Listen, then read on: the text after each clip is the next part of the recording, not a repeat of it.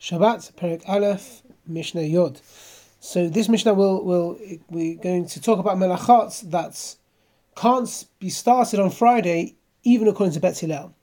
Solim basar, batsal, uveitza. We may not begin to roast meat, an onion, or an egg on Friday and leave them on the fire to continue roasting on Shabbat, unless there's enough time for it to become roasted to a point that it's edible, mib odyom, when it's still daytime. Okay, so as in before Shabbat begins. So if they've not been roasted enough before Shabbat, the concern is that a person will be mechalel Shabbat um, by stirring the coals, which is a problem of melacha of, of the melacha of ma'avir, of lighting a fire. So if but once it's become roasted to a point of edibility, by the time Shabbat begins, then there's no worry that you'll continue to stir the coals to roast them more on Shabbat. Okay, so and that level of edibility is known as um, as um, as like the food of Ben Drosai, who was an outlaw who would he would eat his food when it was only a third cooked because it was always on the run. So we say that this is the point of edibility.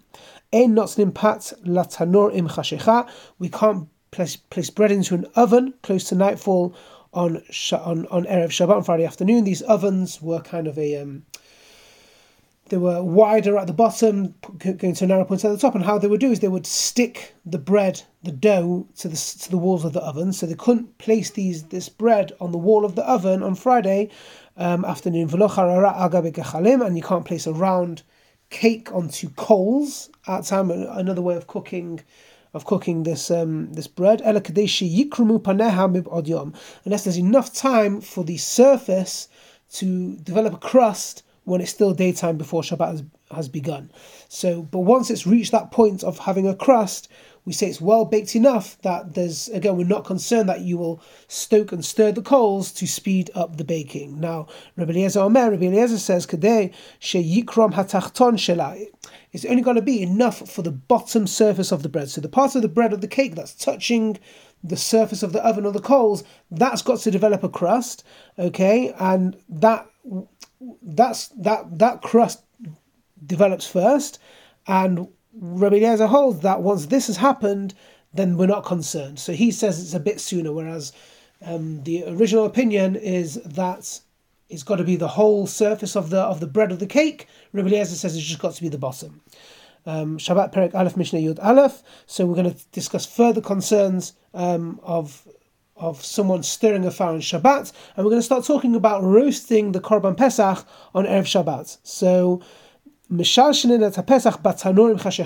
lower the Pesach offering into the oven close to nightfall on Erev Shabbat. So even though the, the, the Korban Pesach itself will not be roasted when Shabbat has begun, and it will continue to roast on Shabbat, okay, um, since is brought by a group of people. So you have a chabura, you have this group of people that eat the korban pesach together. So they will be together, and so there will be other people.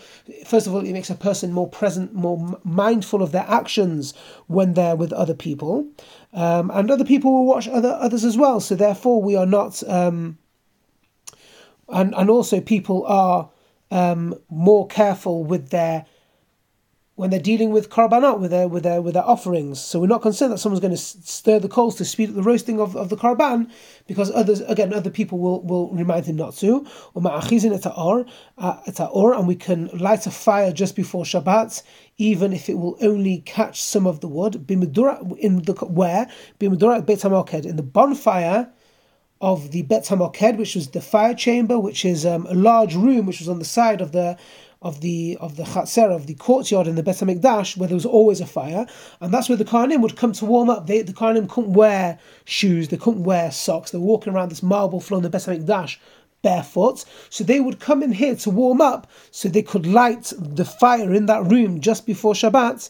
Um, because again, we're, we're, we're not concerned that the Kohanim would do something to stir the coals or the wood to make it spread quicker, um, because we say that the Kohanim who are always involved in the Avodah and the Bet Hamikdash are very careful and are not going to um, are not going to come to um, to be Mechalel Shabbat even even accidentally. However, outside of the Bet Hamikdash, Um, so uvagvolin, outside in, in, the regions outside the Beit Hamikdash, when it comes to your own needs, Kadesh techotha or Buruban, you can only light it if there's enough time for it to catch on to most of the wood before Shabbat begins. Because there, that the concern is that you might move the sticks to um, to move it. So before Shabbat has begun, it's got to have caught on most of the of the wood. So therefore, it can rise on its own without needing to add more chips or or stoking the fire. Now, Rabbi Yehuda, Rabbi Yehuda says, when it comes to a fire lit with charcoal, we say that any amount of the charcoal, once it's been lit before Shabbat,